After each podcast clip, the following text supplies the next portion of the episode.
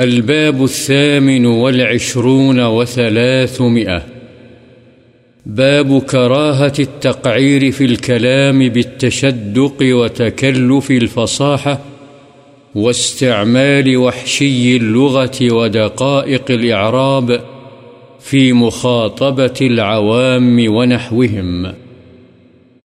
گفتگو میں تصنع کرنے، باچھیں کھول کر حلق پھاڑنے تکلف سے فصاحت کا اظہار کرنے اور عوام وغیرہ سے خطاب کے وقت نامانوس الفاظ اور اعراب کی باریکیوں کے بیان کرنے کی کراہت۔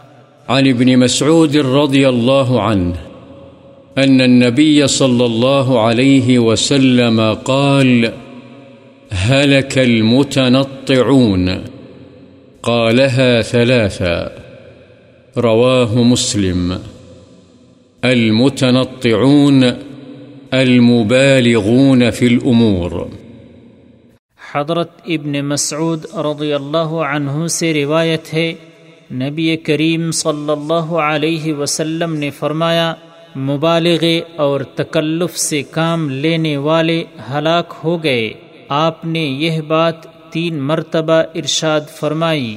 مسلم وعن عبد الله بن عمرو بن العاص رضي الله عنهما أن رسول الله صلى الله عليه وسلم قال، إن الله يبغض البليغ من الرجال الذي يتخلل بلسانه كما تتخلل البقرة.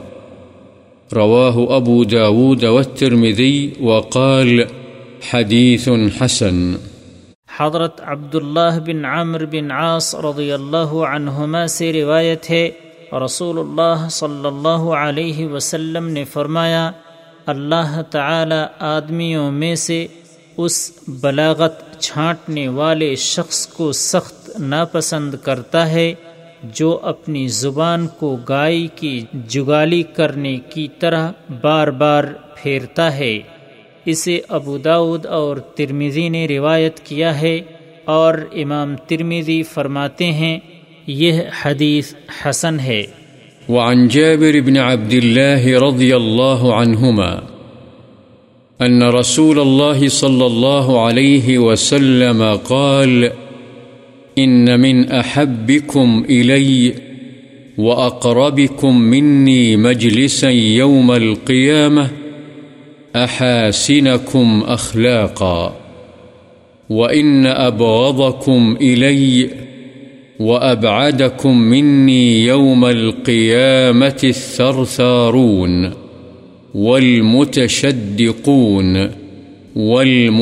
والمتفيهقون رواه الترمذي وقال حديث حسن وقد سبق شرحه في باب حسن الخلق حضرت جابر بن عبداللہ رضی اللہ عنہما سے روایت ہے رسول اللہ صلی اللہ علیہ وسلم نے فرمایا، تم میں سے مجھے سب سے زیادہ محبوب اور قیامت والے دن میرے سب سے زیادہ قریب وہ لوگ ہوں گے جو تم میں سے اخلاق میں سب سے زیادہ اچھے ہوں گے اور تم میں سے سب سے زیادہ مجھے ناپسندیدہ اور قیامت والے دن مجھ سے سب سے زیادہ دور وہ لوگ ہوں گے جو تکلف سے زیادہ باتیں کرنے والے، باچھیں کھول کر گفتگو کرنے والے اور منہ بھر کر کلام کرنے والے ہیں۔ اور امام ترمیزی فرماتے ہیں،